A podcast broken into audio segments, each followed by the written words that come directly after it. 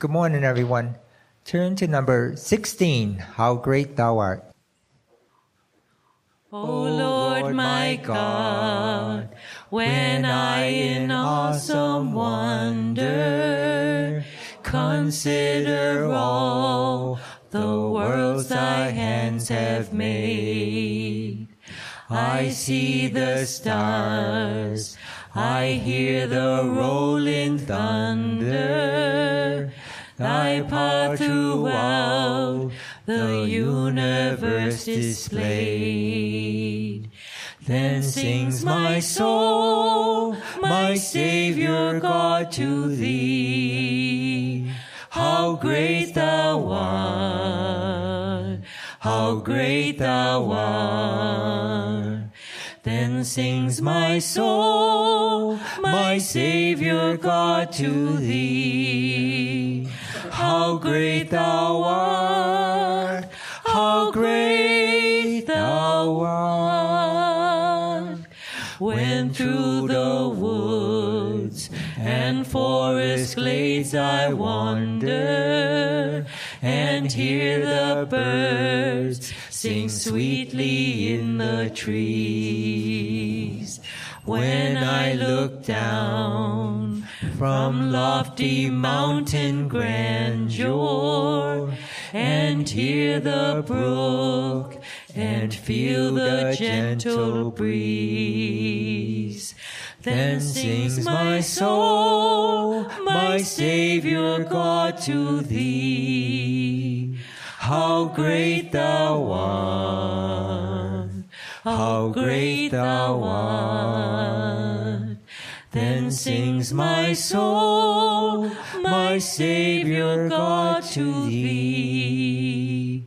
How great thou art, how great thou art. And when I think that God his son not sparing, sent him to die, I scarce can take it in. That on the cross, my burden gladly bearing, he bled and died to take away my sin. Then sings my soul, my Savior God to thee. How great thou art, how great thou art. Then sings my soul, my Savior God to thee. How great thou art, how great thou art. When Christ shall come with shout of acclamation and take me home, what joy shall fill my heart? Then I shall bow in humble adoration and there proclaim, My God, how great thou art. Then sings my soul, my Savior God to thee. How great thou art, how great thou art. Then sings my soul, my Savior God to thee. How great thou art, how great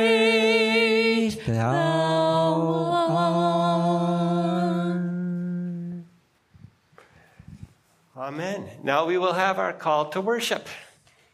Good morning. Call to worship this morning, Psalm 99. The Lord reigneth.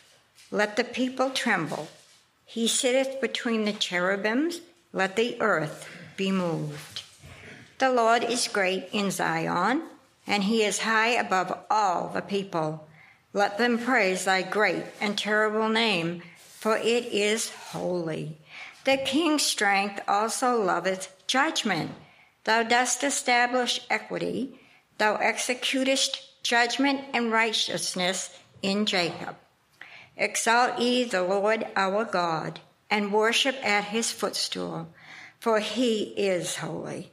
Moses and Aaron among his priests, and Samuel among them that call upon his name. They called unto the Lord, and he answered them. He spake unto them in the cloudy pillar. They kept his testimonies and the ordinance that he gave them. Thou answered them, O Lord our God, thou wast a God that forgavest them, though thou tookest vengeance of thy inventions. Exalt the Lord our God and worship at his holy hill for the Lord our God is holy. Amen. That's why we're gathered here this morning to worship the holy King of Kings. Let's continue to worship him, singing number 79 To God be the glory. To God be the glory, great things he has done. So loved he the world that he gave us his son, who yielded his life and atonement for sin, and opened the life gate that all may go in. Praise the Lord, praise the Lord, let the earth hear his voice. Praise the Lord, praise the Lord, let the people rejoice. Oh, come to the Father to Jesus the Son, and give him the glory, great things he hath done. O perfect redemption, the purchase of blood, to every believer, the promise of God. The vilest offender who truly believes that moment from Jesus a pardon receives. Praise the Lord, praise the Lord, let the earth hear his voice. Praise the Lord, praise the Lord, let the people rejoice. Oh, come to the Father through Jesus the Son, and give him the glory, great things he hath done. Great things he hath taught us, great things he hath done, and great our rejoicing through Jesus the Son. But purer and higher and greater will be our wonder, our transport. when Jesus we see. Praise the Lord, praise the Lord, let the earth hear his voice. Praise the Lord, praise the Lord, let the people rejoice. Oh, come to the Father through Jesus the Son, and give him the glory, great things he hath done. Amen. Let us pray. Three in one God, we have gathered here this morning in your presence to worship you. We know that you are among us according to the promises of your word. And we pray that you would help us to open our hearts to you, to let you work in us, to make us more like yourself. We know this is your desire for us. And we also pray that you would free us from all distractions, that nothing would cause our hearts or minds to wander, but we could stay fixed on you because you are more than worthy, O Lord God, Father, Son, and Holy Spirit. Amen. And you may be seated and um, take your uh, bulletin inserts, and we're going to pray uh, our corporate prayer of confession together. Our Father, forgive us for thinking small thoughts of you and ignoring your immensity and greatness. Lord Jesus, Forgive us when we forget that you rule the nations and our small lives. Holy Spirit, we offend you in minimizing your power and squandering your gifts. We confess that our blindness to your glory, O triune God, has resulted in shallow confession, tepid conviction, and only mild repentance. Have mercy on us. In Jesus' name, Amen. And I'll just direct your attention. Let's be silent for a moment before God and reflect on ways we have personally fallen short this past week.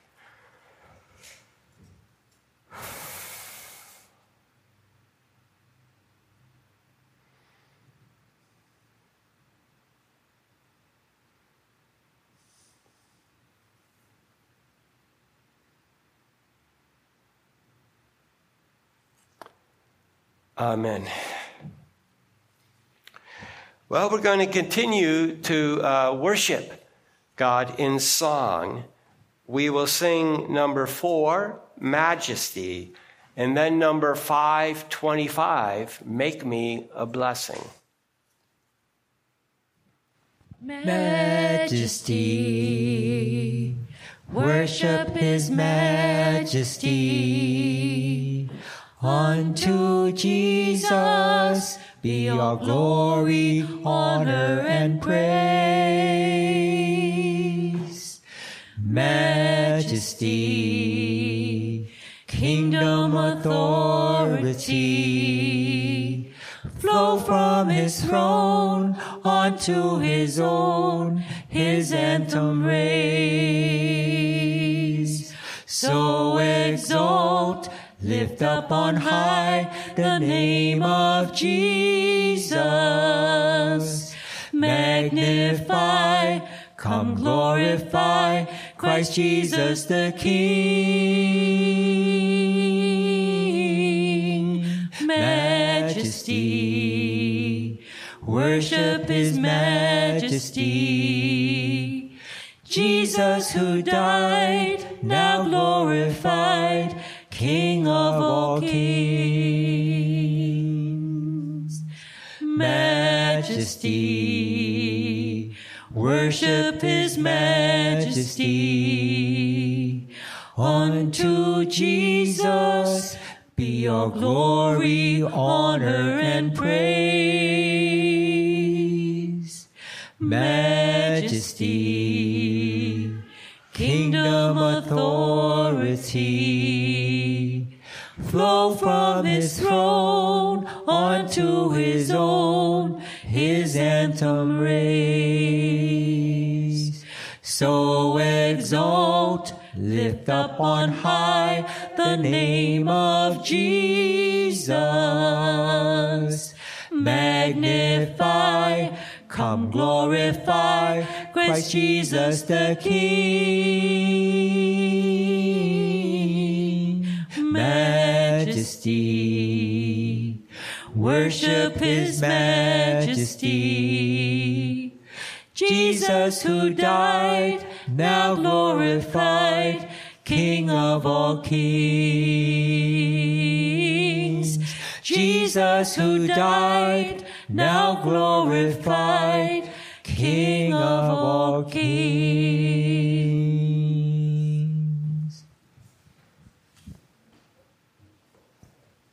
Out in the highways and byways of life, many are weary and sad.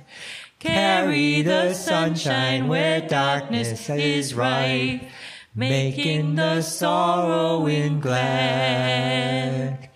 Make me a blessing, make me a blessing out of my life. May Jesus shine. Make me a blessing, O Savior I pray. Make me a blessing to someone today. Tell the sweet story of Christ and his love. Tell of his power to forgive. Others will trust him if only you prove true every moment you live. Make me a blessing. Make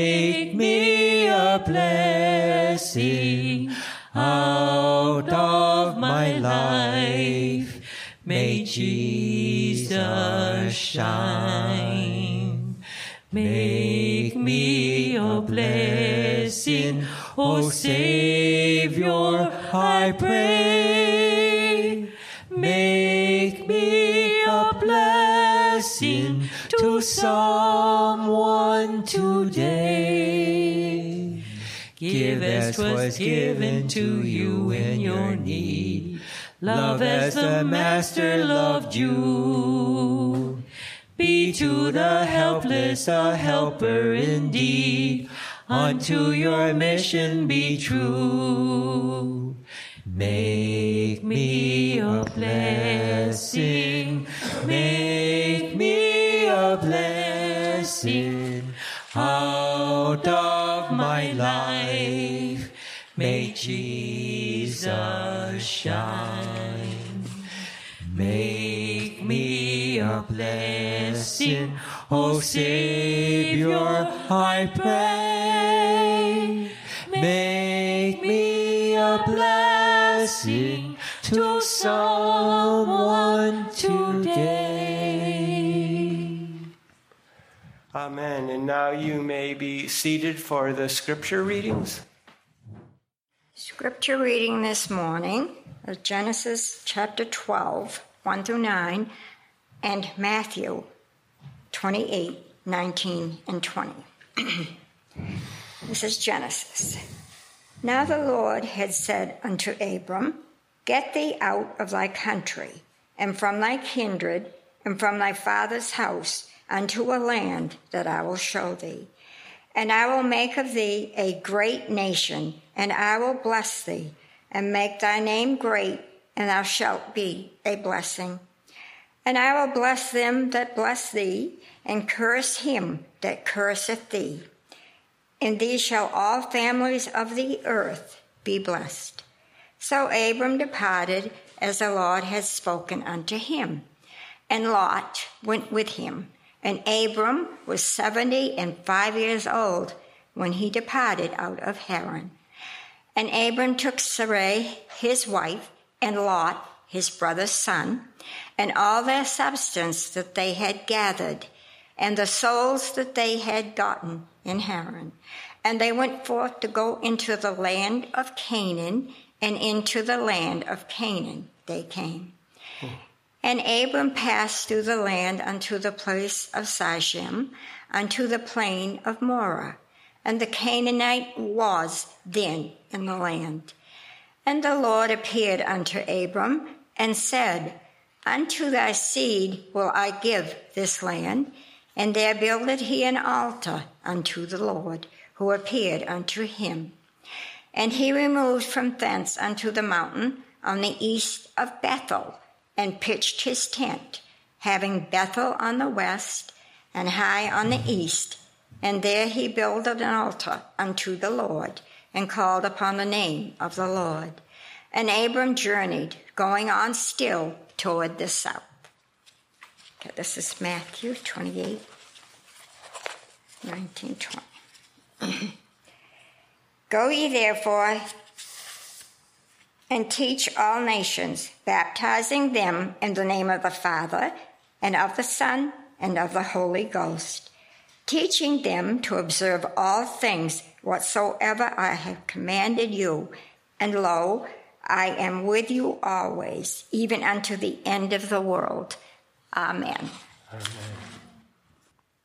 All right, let us take our um, Sing Joyfully books again and let us turn to number 626 in the back That is the Nicene Creed, and we will recite together this statement of faith. 626. We believe in one God, the Father, the Almighty, maker of heaven and earth, of all that is seen and unseen. We believe in one Lord, Jesus Christ, the only Son of God, eternally begotten of the Father, God from God, light from light, true God from true God, begotten, not made, of one being with the Father. Through him all things were made. For us and for our salvation, he came down from heaven. By the power of the Holy Spirit, he became incarnate from the Virgin Mary and was made man. For our sake, he was crucified under Pontius Pilate. He suffered death and was buried. On the third day, he rose again in accordance with the scriptures. He ascended into heaven and is seated at the right hand of the Father. He will come again in glory to judge the living and the dead, and his kingdom will have no end. We believe in the Holy Spirit, the Lord the giver of life, who proceeds from the Father and the Son. With the Father and the Son, he is worshiped and glorified. He has spoken through the prophets. We believe in one holy, Catholic, and apostolic church. We acknowledge one baptism for the forgiveness of sins we look for the resurrection of the dead and the life of the world to come. Amen. I think that takes it all into account from creation to the second coming. And now um, let us go to the Lord in prayer. God of all creation, the one who made all the families and nations out of one man and his wife. Thank you for your great, amazing love for every one of us, all people on earth. We admit that even though we usually try to do what is right, sometimes we don't. Sometimes we fail. And we all have some part of us that is stubborn.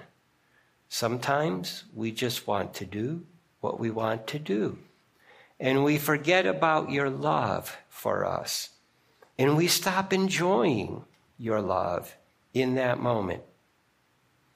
But we remember and we thank you for the gift of your Son, Yeshua HaMashiach Jesus Christ, who came to save all people by forgiving the sins of all who turn to him, confess their need of him, and receive him and the Holy Spirit, so that they may live in humble, dependent, obedient faith of him all the rest of the days of their life.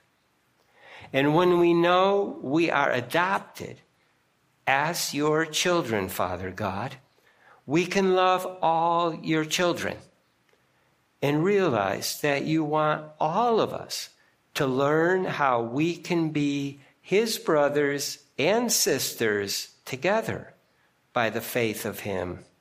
Help us to build your family with him. We pray for all of those in Clinton all of those in Massachusetts, all of those in the United States, and all of those in the world that still have not received your love in Jesus the Savior. Please show us what we can do to help them to know you and your love. And we pray for the things in our country that do not please you. Please change the hearts and minds of those who do not yet believe life, all life, is precious to you and to us from the moment of conception until the last natural breath. Only you decide when our life is over. And please change the hearts and minds of those who believe your gift of the physical union of one husband and one life is the best way to live for those you call to such a union and for those that you have not called to that union. Chastity is their calling, and that too is a blessing from you. And please open the eyes of all those who are causing division among people you do not want us and them. It's not a division between we and they, but you want us, rather than to divide, to multiply the number of people who live by faith in your love. And we pray for the whole world and for the peace of Jerusalem. In our church family, we pray for those who can't be here today.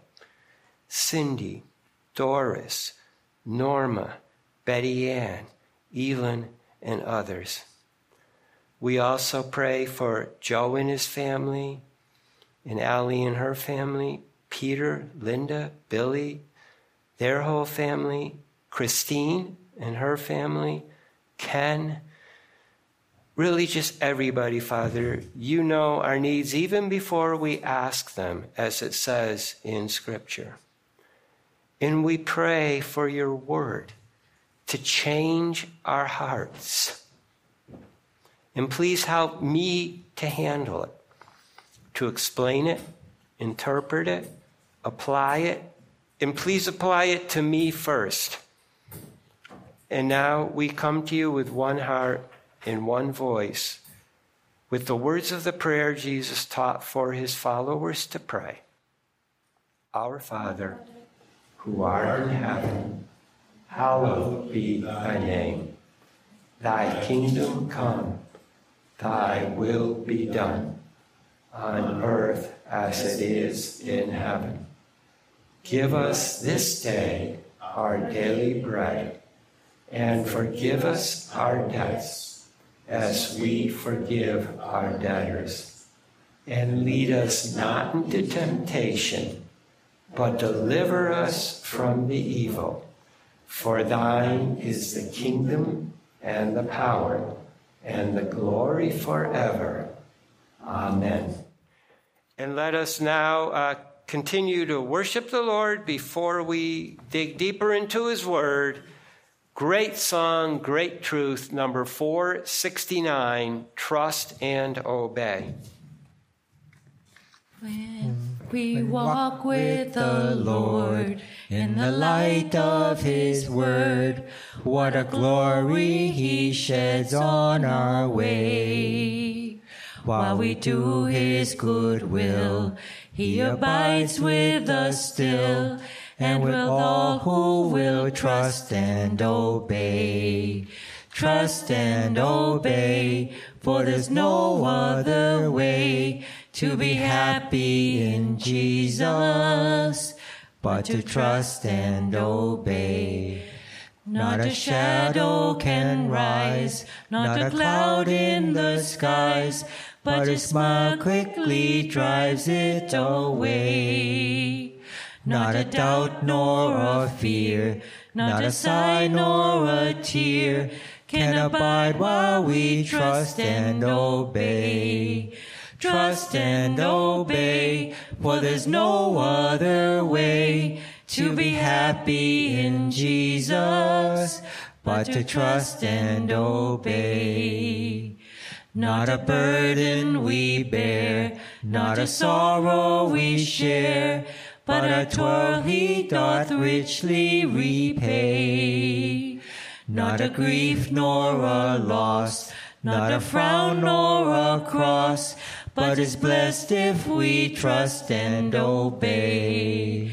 Trust and obey, for there's no other way to be happy in Jesus, but to trust and obey.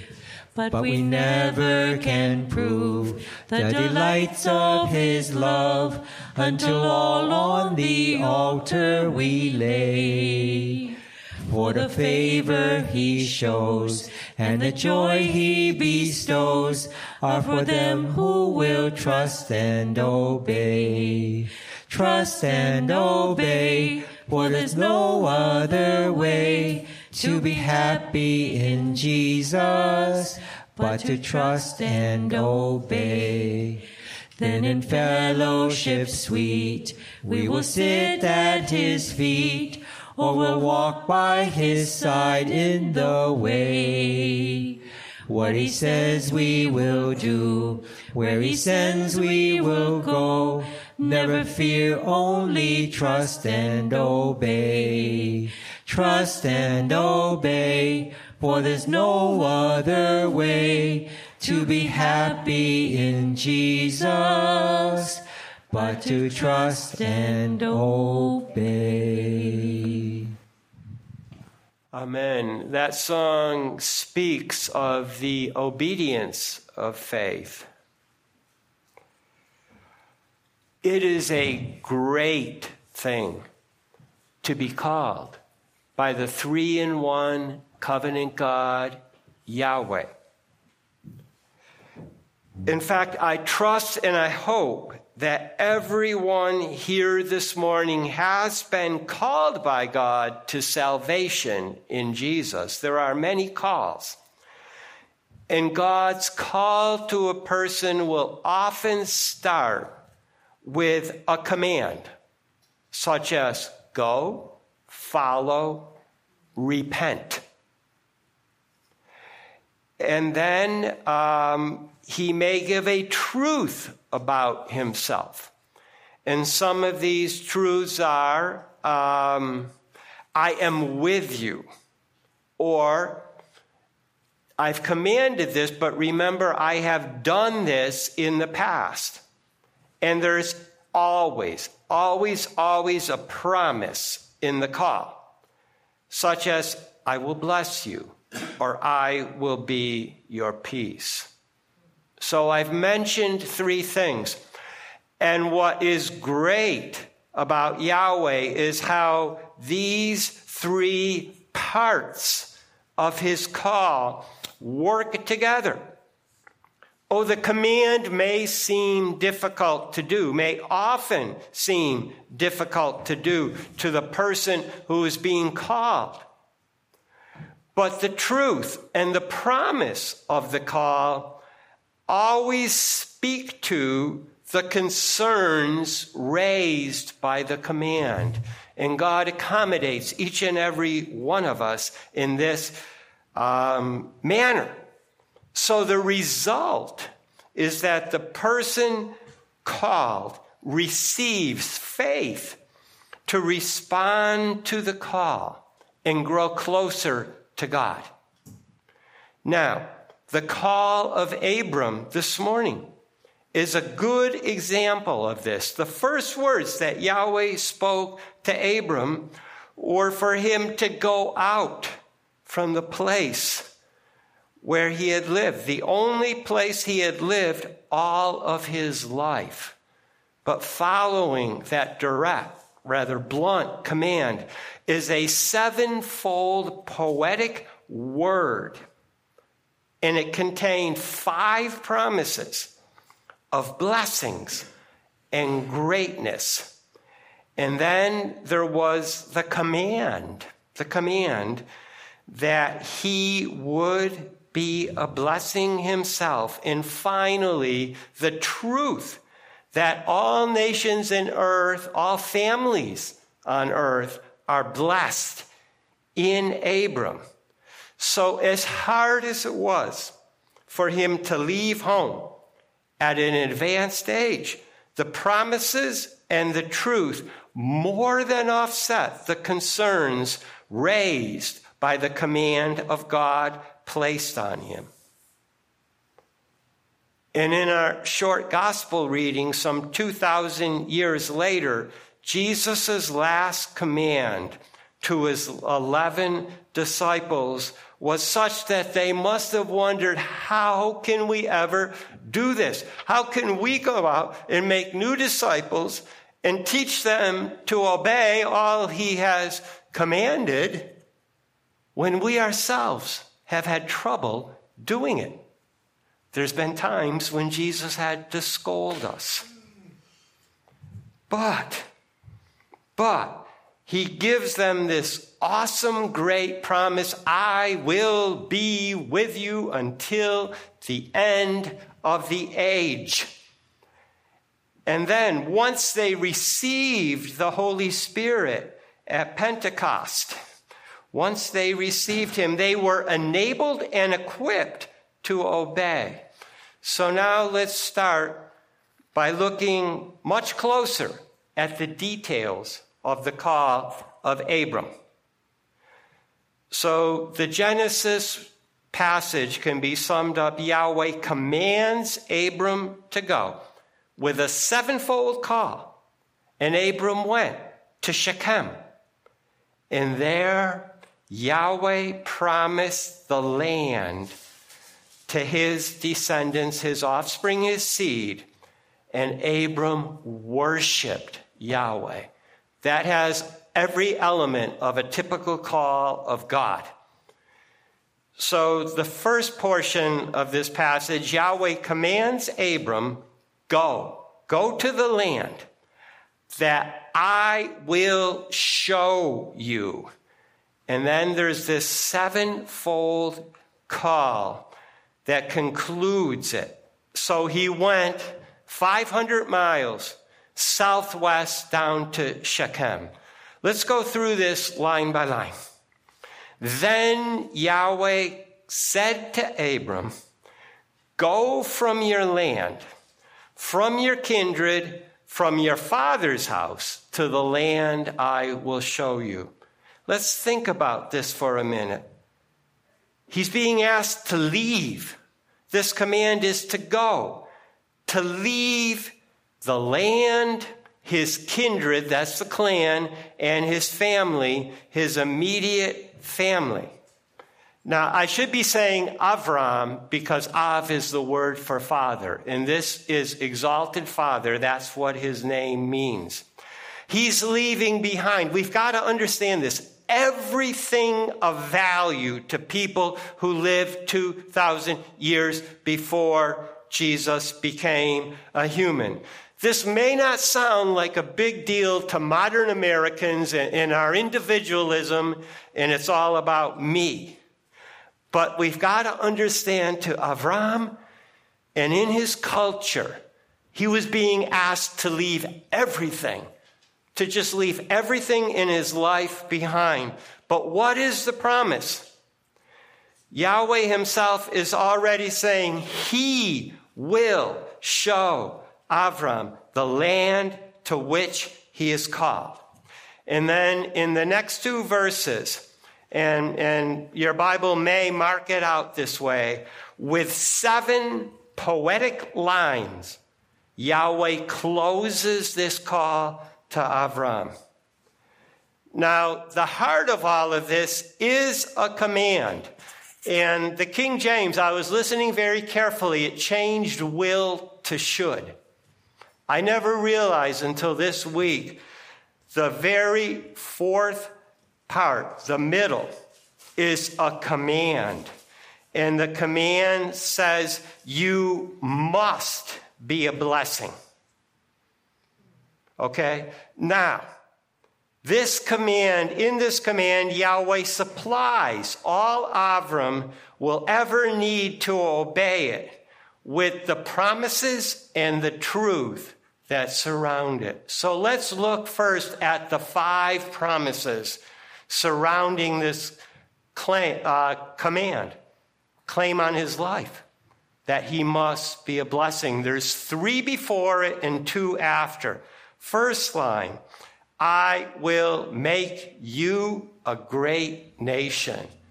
But think how Avram must have felt.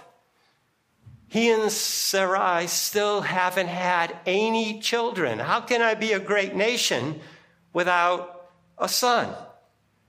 And then he says, I will bless you. Well, you know, we throw around that word bless a lot. What does it really mean?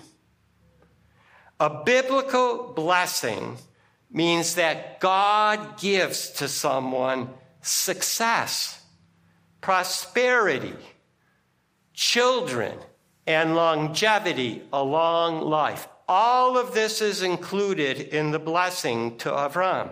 Thirdly, I will make your name great. We could translate that fame in a good sense. And, you know, I didn't put it in your outlines because I made them up Friday night. But yesterday morning, when I was going over this, it all of a sudden occurred to me. Talk about a name made great. His name was changed to Abraham. And I submit to you that every Jew on earth knows the name Abraham. And most Christians do as well. Talk about a name being made great and magnified over the centuries. Do you think he kept that promise? Of course he did.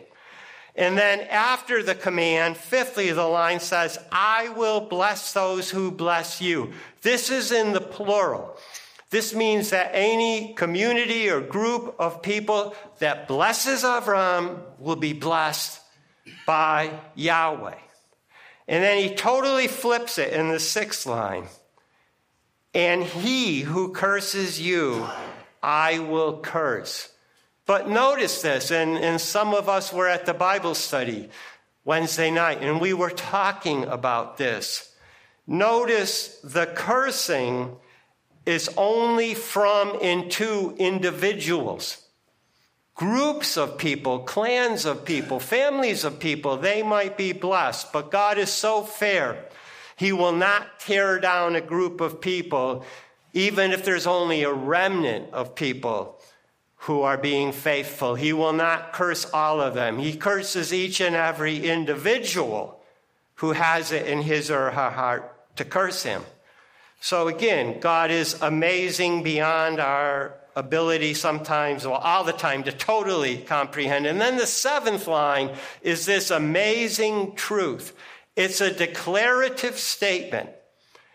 And it says, and all the families of the earth have been blessed in you. This is God. Remember, God can speak something that is a reality even before it has been totally fulfilled.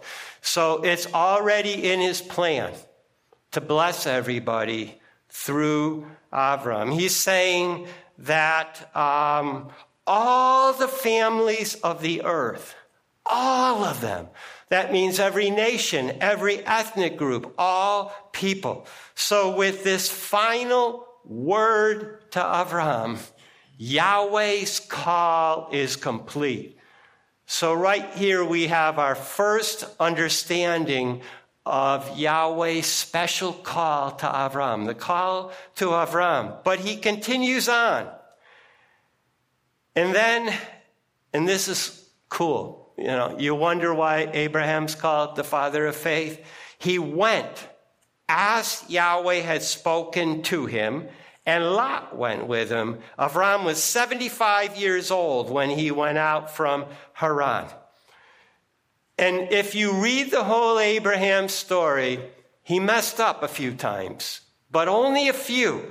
Almost every time, usually he responded quickly with the obedience of faith to Yahweh's commands. I don't think he even waited a day. I think he packed up and went on his way. Now, here's some of the details. Lot, and this is very interesting what his name means. It means covering. Now, think about it. He had lived near Sodom and Gomorrah, actually among them, for a long, long, long, long time. And they were so decadent that even when Avram is interceding, maybe his name was Abraham by then, but he's saying, if you can just find, what is it, 10 righteous people, then it won't be destroyed. But the thing was, the only one who was keeping Sodom and Gomorrah from being destroyed is Lot. His very presence was a covering from God's wrath. That was kind of cool, I thought. Well, um, the other thing about Avram is he had lived in one place with his extended family for 75 years. Now, that's not entirely true. He's leaving Haran at 75. And if you read before this, his father, Terah, had it in his heart to go all the way from Ur to Canaan but he never made it. Now, Terah's name means delayed. And he got 600 miles northwest, and all of a sudden he just stopped and delayed. And he died there. But now, after his father's death, Avram completes the call from Yahweh, and he goes from Haran in response to that call. And Avram took his wife Sarai, which means princess, and Lot, his brother's son, and all their possessions which they had gathered, and the souls whom they had acquired in Haran. And they went out to go to the land of Canaan, which means low land or a wide valley. And they came to the land of Canaan. So, first of all, we're told he took his wife or his princess bride. Now, when it talks about possessions, again, understand 4,000 years ago, 2,000 years before Jesus came, possessions were primarily animals or livestock. And if you go forward to Genesis 24, you will see that Avram had an abundance of sheep cattle, camels, and donkeys. But again, this is um, part of the culture of the day. We know that this is not right. But we're told that Avram had also bought human servants, and they were put to work watching over his many possessions. So they headed for and arrived in the land of Canaan which was a fertile valley between the Jordan River to the east and the Mediterranean Sea to the west. So now he's there. He's in the land and he's beginning to see what Yahweh's call was all about. But he didn't know then. We know from what we've heard from God's word. There's much more to the fulfillment the final fulfillment of the call of Avram. So next, he passed through the land to the place of Shechem under the oak of Moreh and the Canaanites. Now, as a group with the name of Canaanites, it means people who were zealous. And as you know, without God, sometimes we're not always zealous for what is good, and that would be a problem over the centuries to come. They were in the land. Now, Shechem means shoulder, so I think this was a prominent region. The city was maybe uh, on a hill and it stood out and it was strong and they were good workers there.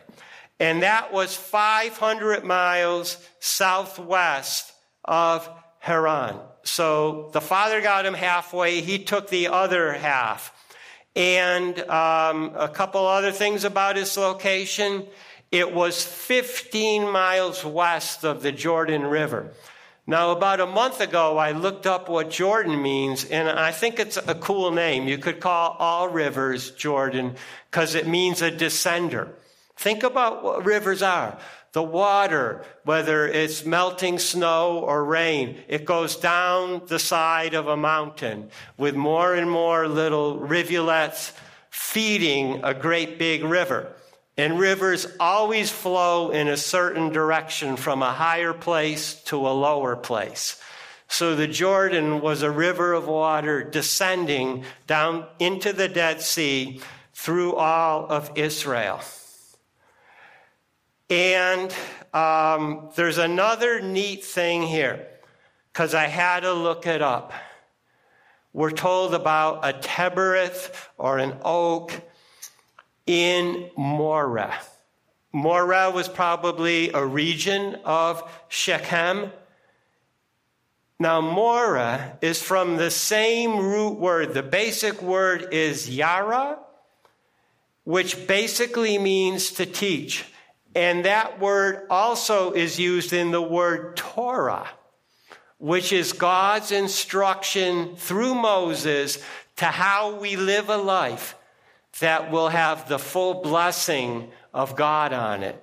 So, over 500 years before Moses, Avram ends up by this tree, um, Moreh, which actually means learning. So, it's related to the word for instruction. So, when he arrived in Canaan, Abram stopped, or Avram, sorry, I sometimes mispronounce his name, at the tree of learning. And for us, let's understand that as we obey our call from God, whatever that specific call may mean, we too can learn. Avram obeyed thus far, and now he's in a place of learning. We should always be in a place of learning. Now, um, continuing on, the Canaanite lived there. These were zealous people, and I already told you how that might be a problem. They were there when he arrived. And now our Genesis passage concludes that in Shechem, Shechem, Yahweh appears to Avram and promises to give the land to his offspring. And then Avram builds an altar. And then he proceeds to Bethel and builds another altar and calls on the name of the Lord. So we're told that Yahweh appeared to Avram in Shechem at this place of learning. And he said, To your seed, meaning offspring, I will give this land. And then he, Avram, built an altar there to Yahweh the one, the one appearing to him. So it starts with the land of promise. It wasn't enough that he had already given Avram that sevenfold call with five promises in it already. Now he promises it to the offspring of Avram. And notice this is as a singular entity. Again, this has to do with all that Avram gave up when he left. It had to do with being part of a community for 75 years. Well, now he's saying, all who are descended from Isaac, your son of uh, promise, they would be given the land to dwell in as one family of God through Avram and Isaac. And I don't know if you know this or not, but the priestly blessing to the people of Israel, all the yous are the singular thee. And he's not making promises to individuals, he's making promises to his people as a singular, united people. It's God's desire that we be united. And then we're told that he built an altar and he built it to worship Yahweh by sacrifice.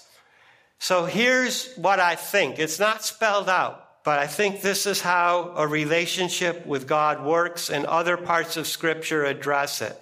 Avram was so grateful of being brought this far by Yahweh as a result of his obedience to the call that he offered plenty of the animals and he had lots of possessions. He offered them back to his maker. And this is all part of the call of Yahweh. As we obey the call and he begins to show his hand and that it was the right understanding. We should be thanking him. And then he moved on from there to the mountain on the east of Bethel. Now, maybe most of you know this, but for you who don't, Beth is house, El is God, Bethel is the house of God. And Jacob would find that out much later. And he pitched his tent with Bethel on the west and Hai, which means heap of ruins. So think ahead to Joshua and Achan. And when they destroyed this place, it did become a heap of ruins later. And he built an altar to Yahweh and called on the name of Yahweh. So here, here we have it. This is the end of this portion of the story of Avram. Uh, he, um, again, we need to understand this. I'll give you a little geography bit. Bethel was about 20 miles south of Shechem. And for somebody traveling with so many people and so many animals, it was a one day journey. Now, when he built his second altar, notice this, he also called on the name of the covenant God who had called him. And the name represents all that God is. So by calling on him, he's worshiping prayerfully, and it demonstrates this close and intimate relationship that Avram and Yahweh had because they talked to each other often. And, and that's how we should be. We should be aware of God and communing in our hearts with Him. And then it closes Avram journeyed to go to a journey to Negev which means south. The King James translated it, didn't treat it as a place name. Now, the Negev, I looked this up. It's 4,500 square miles.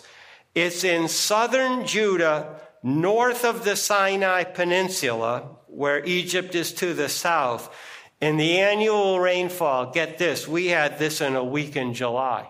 Only eight inches per year fell there and it was known for its extreme summer heat and extreme winter cold. And yet, and here is the grace of God, there is a shallow underground water table that causes just enough vegetation to grow for a limited grazing of animals. And again, if you know the rest of the story, you'll find that sometime after this, both Lot and Avram were, um, you know, grazing their abundant herds there. And all of a sudden, oh, there's not enough vegetation to support both of us. We're going to have to split up. And Lot chose the better part, and Avram ended up with Israel. Now, let's go forward um, to the days of Jesus when he commands the 11 to make disciples in three ways before he promises to be with them to the end of the age. So Jesus tells the 11 that having been sent, they must instruct to discipleship all nations, baptizing them into God's name and teaching them to keep all of his commandments. So Jesus is speaking to the 11. Read the three verses that are in context preceding this. And he says, Therefore, having been sent or having gone. Now, what might he mean by this? Well, uh, as I thought about it, and, and prayed because I was desperate. If you remember, much earlier in Matthew's gospel, right after he called the 12 after a night of prayer, he sent them out on a limited mission only to the lost sheep of Israel, just the one nation of Israel. But now he is changing things up. The second part is you must teach all the nations. Now, to teach means to make a disciple, to instruct someone, or to cause someone to follow someone else. And this is a verb from the root noun of being a learner. So now we're going all the way back to Abraham, and I'll develop that in a minute. But in his last command, Jesus is extending the mission field to which they were sent two years prior from just Israel to all the nations of the earth, each and every nation. And now there's some 200 plus. Okay. Make disciples of all nations. Does that echo back to Avram as well? Thirdly, baptizing them in the name of the Father and of the Son and of the Holy Spirit. Now, baptism in just a general sense is a cleansing with water. Okay, and that's what the Jews would do before they knew that there could be a cleansing in Jesus Christ.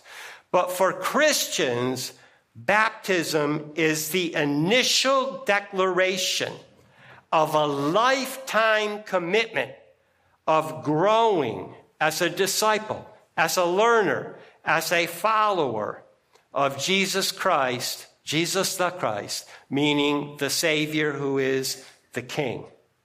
Now, notice there is one name that's all that's mentioned, but three persons of God following. Okay, that's the Trinity, right? Now, Avram or Avram called on the name of this three in one covenant God after he had come to the place that featured a tree of learning to be a disciple. Uh, uh, Avram and the disciples of Jesus, they're joining together here. Lastly, teaching them to observe or keep all things as many as I've commanded you. Now, the word used for teaching is a synonym to the word for making a disciple, with the primary meaning of a teacher instructing students. So, the first kind of teaching is practical, how to have an experience of God. And this one is once we've had that experience, God, how do we live? Okay. So the goal of this continual teaching is for these disciples, these new disciples, to be continually making themselves new disciples of the people of all nations. So Jesus' last command is to just multiply disciples all throughout the whole world, everybody. Well, that's a command, okay? And I think that many of us struggle with that command. But listen to the promise. He promises his presence until the end. This is the Emmanuel, the with us God promise. And I, I remember when God taught me, this is the only blank check promise in all of Scripture. God won't always take us out of our troubles or our difficulties or our trials. Sometimes they're even for our own good, whether they're brought on by ourselves or others impose them on us. But you can take this to the bank. Jesus is with us and in us in the person of the Holy Spirit. And not only is this true, it's continuously true all the way to the end of the age. The word is uh, aion, which means eternity. If you ever heard of an eon, it comes from the Greek word in this passage. The promise is for all time until Jesus comes again. So we know it's for more than just the 11. They all died, as the rest of the New Testament shows. It is for everyone who becomes a disciple of Jesus and then lives the rest of their life making more disciples. From that very moment Jesus spoke it all the way until his coming again. So let's sum this up going back 4,000 years when Yahweh commanded Avram to go from his country and his family with promises of blessing and greatness, plus the truth that all the families of earth were blessed in him already, and he went.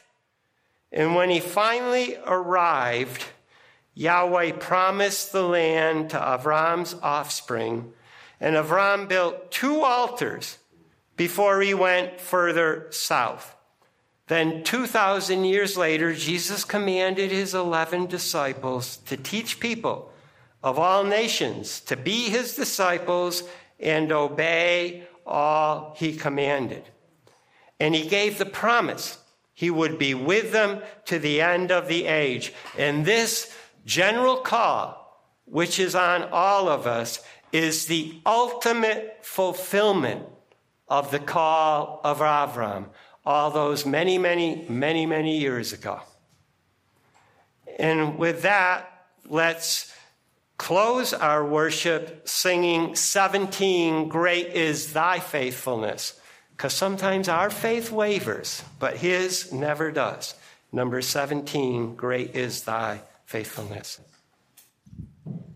Great is thy faithfulness, O God my Father.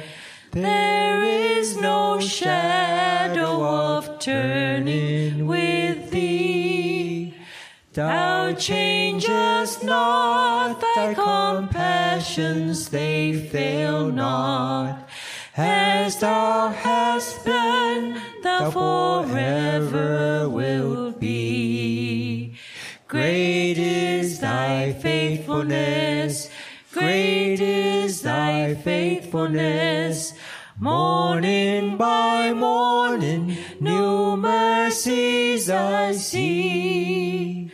All I have needed, thy hand hath provided.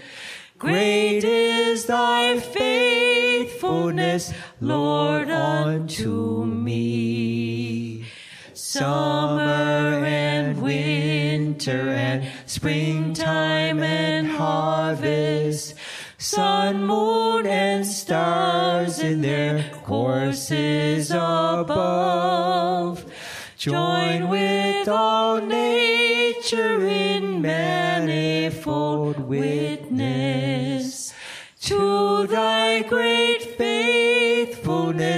mercy, and love. Great is thy faithfulness, great is thy faithfulness. Morning by morning, new mercies I see. All I have needed, thy hand hath provided.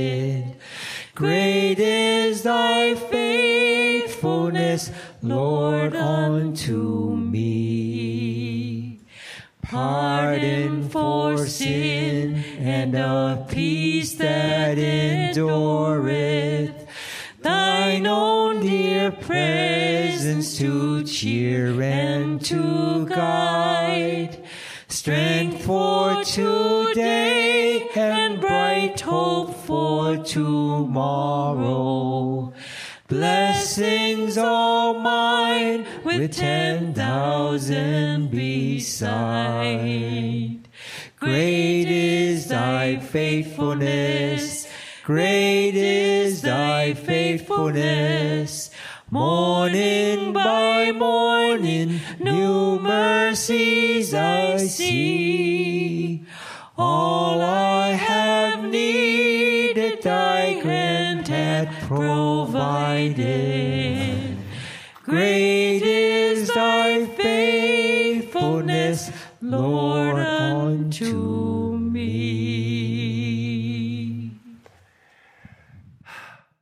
In, in our benediction, which is Latin for a good word, comes from many, one of the many, many um, truths that Paul wrote to the church about Abraham. Even so, Abraham believed God, and it was reckoned to him as righteousness. Therefore, be sure that it is those who are of faith who are sons of Abraham. And the scripture, foreseeing that God would justify the nations by faith, preached the gospel beforehand to Abraham by saying, All the nations are blessed in you. So then, those who are of faith are blessed with Abraham, the believer. And now for our final song, um, my good brother Ray absolutely loves this song. He calls it his favorite song. So uh, I hope he's blessed by this, and we'll sing number 19 in the name of the Lord. There is strength in the name of the Lord. There is power in the name of the Lord.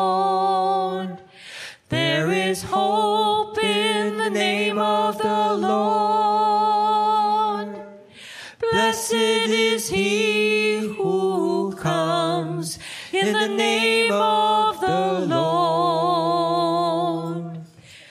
There is strength in the name of the Lord.